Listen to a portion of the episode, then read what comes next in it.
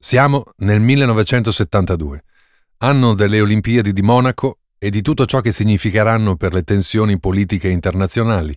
È l'anno del referendum sull'allargamento della CEE in vista di un'Europa più unita, l'anno dell'Oscar alla carriera, finalmente, per Charlie Chaplin, e quello in cui Italo Calvino pubblica Le città invisibili. Celentano è in classifica con Un albero di 30 piani, canzone che torna sul tema della cementificazione a scapito del paesaggio e della natura. Canzone cui sembra rispondere facendogli una migliore eco Marcella Bella con il successo di Mi ricordo Montagne Verdi. Mia Martini consolida la sua popolarità con Donna Sola e specialmente con la canzone Piccolo Uomo, canzone che è scritta da Bruno Lauzi, quell'Auzi che molti anni più tardi tornerà in qualche modo a salvarla, Mia Martini, quando tutti sembravano averla dimenticata, per non dire esclusa, allontanata dalla scena con un orribile marchio d'infamia. Mina resta sempre al centro dell'attenzione, questa volta grazie a parole, parole, parole e poi ancora grande, grande, grande. Ed è proprio in quest'anno che debuttano insieme due amici e due cantautori destinati a una lunga carriera. Sono due giovani romani impegnati, impegnati anche a dar vita a una sorta di scuola romana della canzone, in risposta magari a quella genovese e a quella milanese. Stiamo parlando di Antonello Venditti e Francesco De Gregori, che nel 1972 realizzano insieme il loro disco d'esordio, intitolato un po' pomposamente Theorius Campus, un disco nel quale i due si alternano alla composizione al canto, una canzone a testa, insomma, cantando a due voci solo il brano Dolce signora che bruci. Tra i due è Antonello Venditti in questo momento a sembrare più capace di impatto, specialmente quando osa sfidare e innovare i canoni della canzone popolare italiana usando poeticamente il romanesco, come accade nel bel brano Sora Rosa e ancor più quando canta l'amore per la sua grande città e per la sua storia millenaria, quando canta cioè Roma Capoccia. Quanto sei bella Roma, quando è sera, quando la luna si specchia dentro il fontanone e le coppiette se ne vanno. L'intera scena musicale e discografica italiana è quanto mai in fermento. Prende più spazio nelle produzioni la musica cosiddetta di ricerca, riuscendo talvolta anche a uscire dalla nicchia. È il caso degli Alunni del Sole, con il brano Un ricordo, e delle Orme con Gioco di bimba. Ma un altro gruppo si impone in questa stessa area di ricerca, perché questo sarà anche ricordato come l'anno di Impressioni di settembre. E il nome del gruppo che la interpreta è Premiata Forneria Marconi, o più semplicemente la PFM, che pubblica un album acclamato dal pubblico e dalla critica, Storia di un minuto. È un album ricco di sonorità corali, avvincenti, avvolgenti. In effetti, Impressioni di settembre resterà uno dei punti più alti raggiunti dal pop italiano. Quel fraseggio di Moog dopo la breve introduzione lirica ancora oggi mette un piccolo brivido in chi ascolti. E forse è quanto basta, quanto c'è da chiedere a una buona, a una grande canzone. pensiero volava, ho quasi paura che si perda.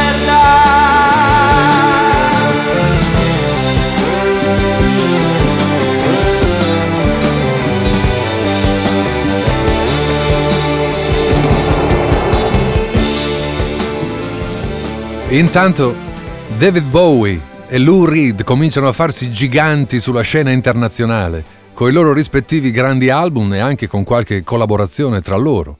Elton John si impone con Rocket Man e anche Neil Young con Heart of Gold non è da meno. Da noi Battisti ha ancora la canzone del sole cantata da quasi tutto il paese, ma adesso fa uscire un altro, un ennesimo instant classic, ovvero I giardini di marzo. I Delirium, gruppo corale capitanato con spavalderia da Ivano Fossati, i Delirium vanno anche loro per un po' al numero uno con il brano Yesael, così come accade poi ai Nomadi, con la celeberrima Io vagabondo che son io, vagabondo che non sono altro. Ed ecco, gli ideali degli anni 60 che atterrano placidi e innocui nella canzone di successo, un po' ruffiana, un po' autentica.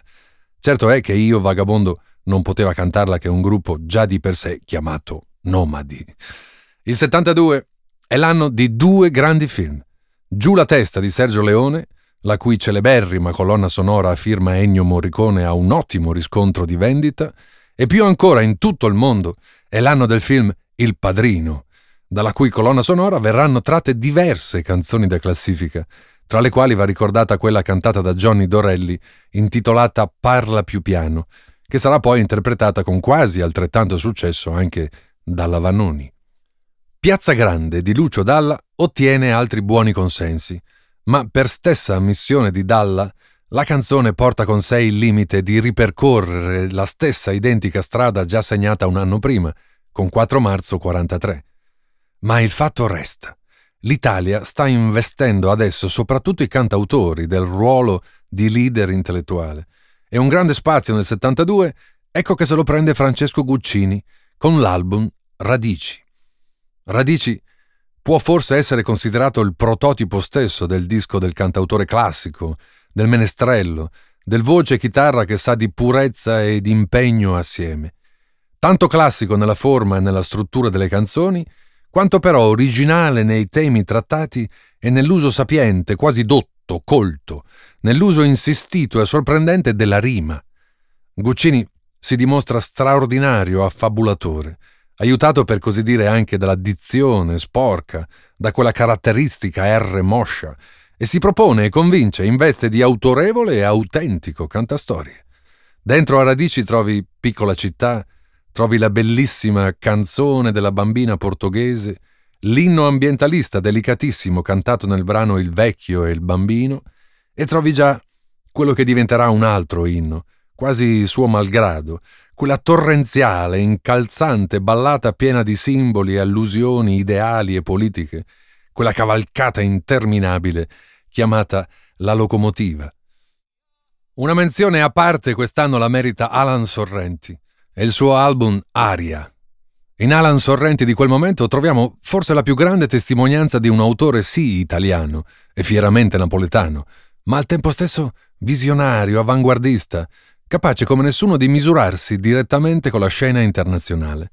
Anche quando imbraccia la chitarra, Sorrenti lo fa per cantare di visioni spirituali, non di cantautorato classico si tratta. Ti viene in mente l'Oriente e ti viene in mente la ricerca di un Tim Buckley, per dirne uno. Aria è un album folle, intendo proprio coraggiosissimo, in cui un'intera facciata dell'LP è occupata dal brano che porta quel titolo. Sono 23 minuti di fuga dalla normalità e dalla quotidianità alla ricerca di una vera libertà, libertà personale e di espressione, una fuga in cui la voce di Alan Sorrenti spazia senza uguali, diventando simbolo stesso del sogno e della visione futura possibile. L'ottimo violino che ne accompagna il canto è suonato da Jean-Luc Ponty. Nello stesso momento, John Lennon, in coppia con sua moglie Yoko Ono, mette al centro come mai prima la questione femminile, con il titolo esplicito di Woman is the Nigger of the World, ovvero La donna è il negro del mondo e il femminismo, anche in Italia, avrà un nuovo impulso, anche grazie a questa e ad altre canzoni sul tema. Ma c'è un altro cantautore che trova spazio e può debuttare discograficamente in quest'anno. Bolognese, classe 1950, Claudio Lolli può adesso, forse anche grazie al clima politico di quel momento, può finalmente pubblicare il suo primo album, Aspettando Godot. E apriti cielo. Una gran parte di studenti e operai in lotta si riconosce subito nella scrittura e nella voce limpida di Claudio Lolli, che poi, Lolli è sì un autore di lotta, ma al contrario di tanti altri suoi colleghi, non appesantisce mai la canzone, né con proclami né con esasperate ideologie, anzi, spesso nei suoi racconti cantati, molto letterari, parte da vicende personali, amicizie prima ancora che amori, come nel caso della splendida Michelle, contenuta in questo disco d'esordio. Ma troviamo qui anche già il bisogno di aria pura nella canzone L'isola verde, e la grande, struggente sintesi di tutto quel periodo nella canzone Angoscia metropolitana. Quando poi comincia a circolare un'altra sua composizione, il primo e più esplicito e preciso attacco al potere reazionario e conservatore italiano, quella ballata chiamata direttamente borghesia, beh, anche Claudio Lolli può spiccare il suo volo. Nel 1973 la classifica dei dischi è dominata da Patti Pravo con Pazza Idea, da Lucio Battisti con Il mio canto libero e da Claudio Baglioni con Questo piccolo grande amore. Una coppia molto ben assortita chiamata Wes e Dori Ghezzi fa breccia grazie al pezzo Tu nella mia vita. Gli alunni del sole riescono a farla invece con il brano E mi manchi tanto. Modugno intanto canta e incanta ancora con Amara terra mia, ma torna anche Faber. De André concepisce un altro concept album e questa volta vuole che sia dichiaratamente politico e non solo simbolico o metaforico al riguardo. E allora pubblica Storia di un impiegato. Il cast, la squadra di lavoro è la stessa che ha dato vita e corpo al capolavoro dell'antologia di Spoon River, ma stavolta la poesia fatica a prendere quota. Pochi episodi del disco sembrano pienamente riusciti, anche se la esplicita canzone del maggio e la più autobiografica verranno a chiederti del nostro amore sono composizioni che lasceranno il segno. Il disco tuttavia è disseminato di vere e proprie sentenze molto care a De André. Tra tutte cito qui almeno quella che dice solennemente non esistono poteri buoni, perché è da qui in poi che la vicinanza di Faber al mondo dell'anarchia si farà sempre più esplicita. Nell'anno di storia di un impiegato, il giovane De Gregori, che incrocerà di lì a poco il suo percorso a quello di De André, Francesco De Gregori pubblica il primo album a suo nome e l'album porta il titolo della sua prima canzone di successo, Alice non lo sa. Ed è una rivelazione per tutti, per l'originalità, per la cantabilità, per il timbro vocale e soprattutto per un linguaggio lirico totalmente nuovo. Un linguaggio fatto di visioni e allusioni, un linguaggio avanguardista che spezza l'unità spazio-temporale della narrazione, una cifra così personale, che senz'altro deve qualcosa a Dylan, qualcosa a De André stesso, ma colpisce proprio perché unico in quel momento, del tutto nuovo e affascinante. Sono già in molti a scommettere che sarà De Gregori il futuro della canzone d'autore italiana. La sua autorevolezza, il suo essere riservato, quasi distaccato, anche il suo essere altissimo fisicamente, faranno il resto. Ma accade di tutto. De André in quel 73 traduce e canta anche Suzanne, grande canzone di un altro maestro assoluto della canzone d'autore, Leonard Cohen. Dalla nel frattempo l'ha trovato l'autore che cercava e inizia adesso la fruttuosa collaborazione col poeta Roberto Roversi, che durerà per ben tre dischi e ci dovremo tornare per forza. Piero Ciampi pubblica Io e te abbiamo perso la bussola e basterebbe quest'album per dar conto di un grande poeta della canzone, ingiustamente poco conosciuto. Dentro questo LP trovi Ha tutte le carte in regola, Il lavoro, Mia moglie, In un palazzo di giustizia e soprattutto Io e te, Maria. Va conosciuto Ciampi, va indagato, tutto. Gaber raggiunge uno dei suoi vertici col disco Far finta di essere sani e poi con lo spettacolo omonimo dove il tema centrale della salute mentale si intreccia con l'attualità politica. Lolli dà alle stampe un altro ottimo LP chiamato Un uomo in crisi. Vecchioni pubblica l'album E il re non si diverte. Mia Martini colpisce ancora con Minuetto. Claudio Baglioni non si accontenta e ricanta l'amore in amore bello, ma in quella stessa Roma c'è e si fa largo una forte personalità femminile che è quella di Gabriella Ferri, grazie alla canzone intitolata Sempre e al successo di Io cerco la titina. E sempre a Roma, Venditti compone e pubblica l'LP Le cose della vita, che si rivela un disco molto sincero, spesso anche autobiografico, fatto più di sentimenti che di questioni sociali, sostanzialmente un intero album per pianoforte e voce che contiene tra le altre anche la notevole Le tue mani su di me. Le tue mani su di me.